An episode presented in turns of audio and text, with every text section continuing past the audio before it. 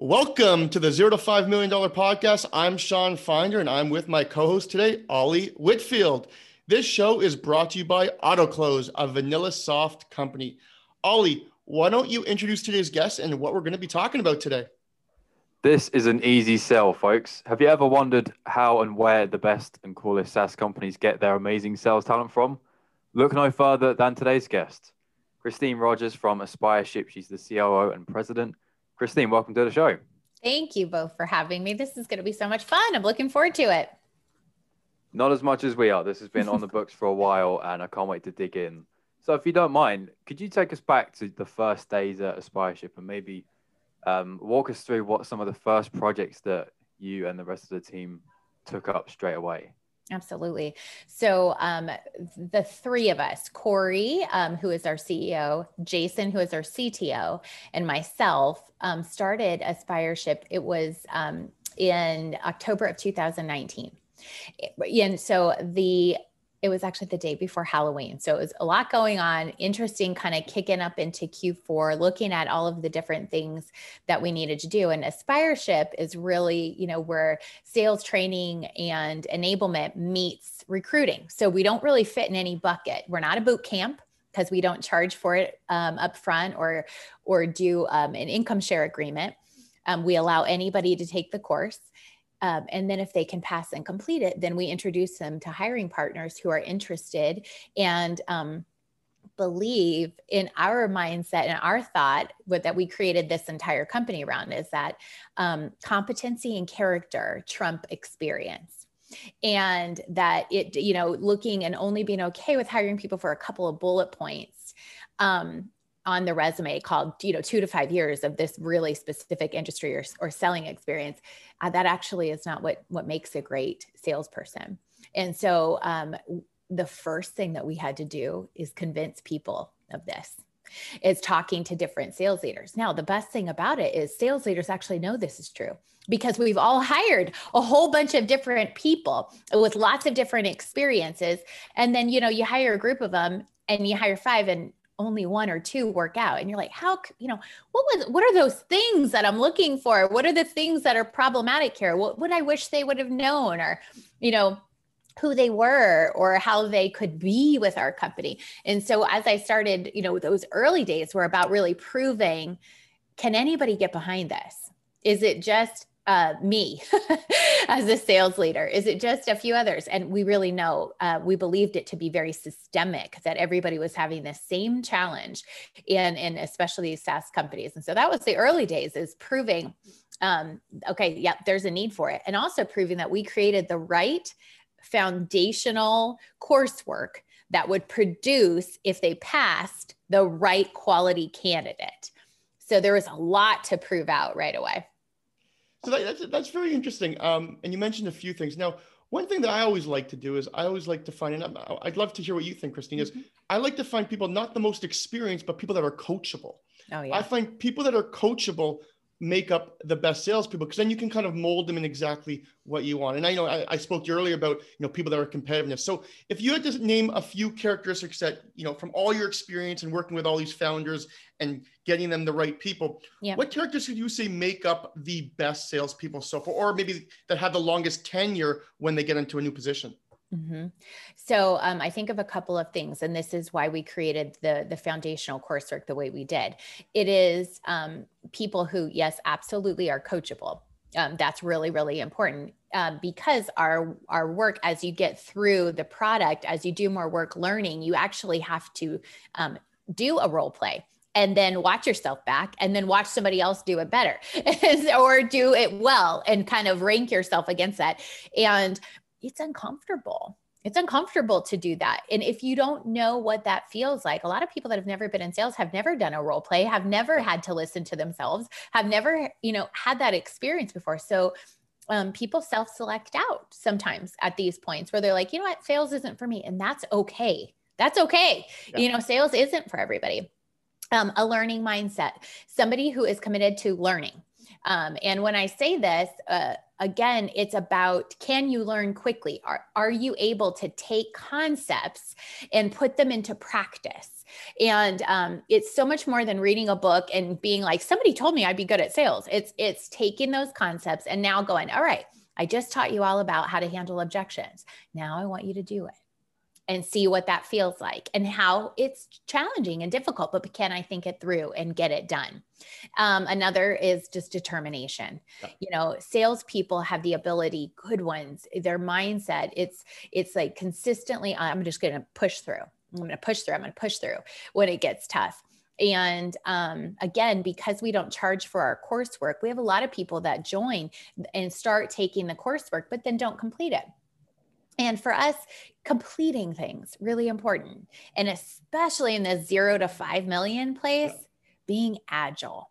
Yeah. There is so much going on. If you are the person that needs everything to be figured out for you, and like you just walk in and it's like i am just going to follow x y and z and that means i'm going to get these results every time blah blah blah this stage of business, that's just not the case. What we're doing is testing. What do you think about this? What do you think about this? How is this working? Yeah. How did the customers feel when, when this happened? And we're looking at things, and that means we're going to make adjustments. So you have to be able to be agile. Those are the, those are my top few that I think are really important. Okay, Christine. Um, I'm willing to bet my house that you've heard this phrase. You're supposed to hire people that are smarter than you. It's like the new cool thing that um there's, it's quite like a popular quote out there. So I think in reality, doing it is different than thinking we should do it. I think a lot of people know that it's mm-hmm. a good idea and it's a great concept. Mm-hmm. So maybe you can tell us where, in your experience, have you seen a definite reason why it doesn't actually happen when we may be actually trying to? So let's, let's make up an example. Yeah. Uh, Shawn and I are trying to hire somebody to help us go from A to B and we're looking for people that are smarter than us and we completely mess it up mm-hmm. happens mm-hmm. can you tell us any reasons why that happens more often than not I, one of the things that i think is so important is we need to emulate what the role is going to be and as much in the hiring process as possible so, um, I think a lot of times people have an idea of what it's going to be. They actually don't realize what is the day to day work going to look like. So, conceptually, they love it. They want to be making you know sales they want to be feeling the adrenaline they're all excited about those things but they don't realize like that means you're sending a bunch of emails you're also doing a lot of talking to people you're also getting a lot of rejection you're also having to update your crm you're thinking about things you're doing things and like uh, the work is very different than i think sometimes the way that we talk about the job and the career and the progression and the learning and all these cool things that are going to happen. So, and I, so i think a lot of times uh, we as leaders we need to think about how can I emulate this position as best as possible? So, right now, I'll give you an example. I'm hiring for a marketing person for our team. And um, the project that we are going to have these people complete is actual work. So, we're going to pay them for work, contract work to do, because what I want to see is I'm going to give them a tight deadline. I'm going to absolutely give them the type of intensity that they can expect when we're on a project on a deadline, need things done. I'm going to give them feedback when I get the projects back. and I'm going to say, all right, here's this. All right, now before tonight, can you get me a little closer? You know, so this is what we're going to do because that's the work.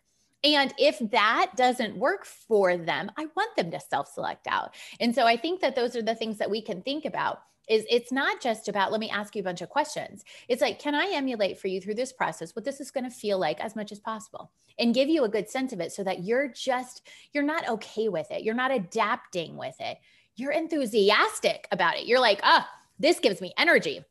And Christine, you know, kind of, you know, duking it out with me on a sales call, feel like I enjoyed that as a part of like, this is interesting and feeling enthusiastic, not like, uh, you know, okay, I, I can do this. We want people that are like, wow, this is what I, this is what I'm really signing up for. And I feel it.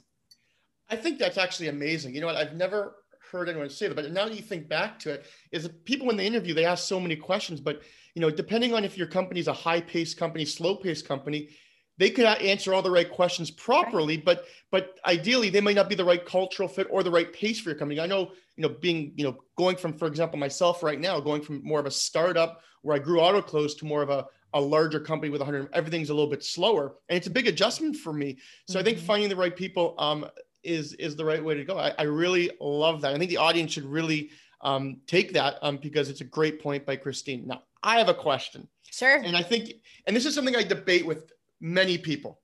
Okay. And I'm hoping you have the answer. You might not have the right answer. You have your own opinion.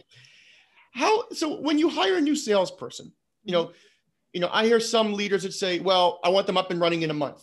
And you have other people that say, well, you know, like me personally, like don't expect anything for four to six months because you have three months of training. You have to mm-hmm. onboard. You have to teach them your product. You have to teach them the objectives and stuff that you were you were talking about. So, you know, you want to make sure you can manage expectations. How long do you think it takes a salesperson, even a good one that's coachable, to say I'm going to actually see results? Is it like one month, three months, six months, or does it depend on depend on the product? Well, I yes, it depends on the product. It also depends on the life, you know, like the sales cycle. It depends on if we're in an SMB market, if we're in a if yeah. we're in a mid market, all of those things to take into account. I would say this is the way I typically think about it. Like a four month ramp is pretty like in an SMB, like that's pretty that's pretty darn good if you're yeah. seeing some. Now there are milestones that should be being met along the way. So what we're talking about seeing results, if you know in month two, so let's let's say in month two we have our quota that's you know we have a small quota or we have something um, attainable like you know how many opportunities are we adding to the funnel or yeah. um, or you know you know different types of metrics that we're seeing movement on i think a good onboarding is one that you know those that those things are being done before you're actually tracking new customer acquisition, revenue, expansion, whatever you're trying to do, as that's not the only metric. You're looking at what are those things leading up to that, those leading metrics that are leading up to that's going to likely give us revenue in you know the four to six month period maybe okay. baby revenue also. You might get some little revenue here and there you know a couple a little bit here a little bit there and as they're ramping yeah. they're bringing some more on. But you're seeing the behaviors and you're seeing the leading indicators that are going to produce results. That's what i think. Baby revenue is my new favorite term baby revenue new phrase. Okay christine the first um the the first linkedin post i saw on the top of my feed this morning was something awesome. I didn't know this existed there's a, Slack community for women in sales. I, I, forget specifically the name. It's within one of the larger communities, and they're doing like a clubhouse hangout and cool stuff like that. Um, loads of loads of recognizable names on the list of people being part of it. Brilliant. Do you have any other tips for women in sales who are looking to get maybe into the into the profession, or maybe just climb it within it if they're already inside of it? Mm-hmm. You know, just to to really start picking up some traction. I think it's being talked about a lot more, but there's certainly still a long way to go, I think. So I think there's some pretty phenomenal women in sales that are now having a stronger voice, a bigger presence online, especially on LinkedIn. Um, you know, there are communities like I think I think it's called Women in Revenue is one I'm in a Slack channel that's really good. Um, I'm also in Thursday night sales. That's a community of salespeople that meet every Thursday night for kind of what started as a happy hour, but really it's it's um, become a real big staple in the, especially the SaaS community. And Amy Volas is a very strong voice from a, a women's uh, in sales perspective. And she is, I mean, that's actually why I attended the first time because I saw this is the first community or first Ask Me Anything or first happy hour environment that actually has a woman as one of the people. And I had seen many, many, many others that were just bunches of men talking but I went to that one because because she was there and she has a strong voice. And so when I think about it now, um, I think there are more places to go. Sam, Samantha McKenna, another really very strong voice, very, very, very knowledgeable. And so there are places that you can go now where we are starting to be more noticeable and knowledgeable and using our voices to also amplify other voices that are having um, a great impact and i think probably now more than ever than ever we're seeing that there's there are more of us out there and there should be because i mean women in sales this is like just such a bright and open and wonderful place to be and um, it's so much fun and like I, I just can't say it enough like I, I just want more of us here to really start to to to make it really hum in a new and different way.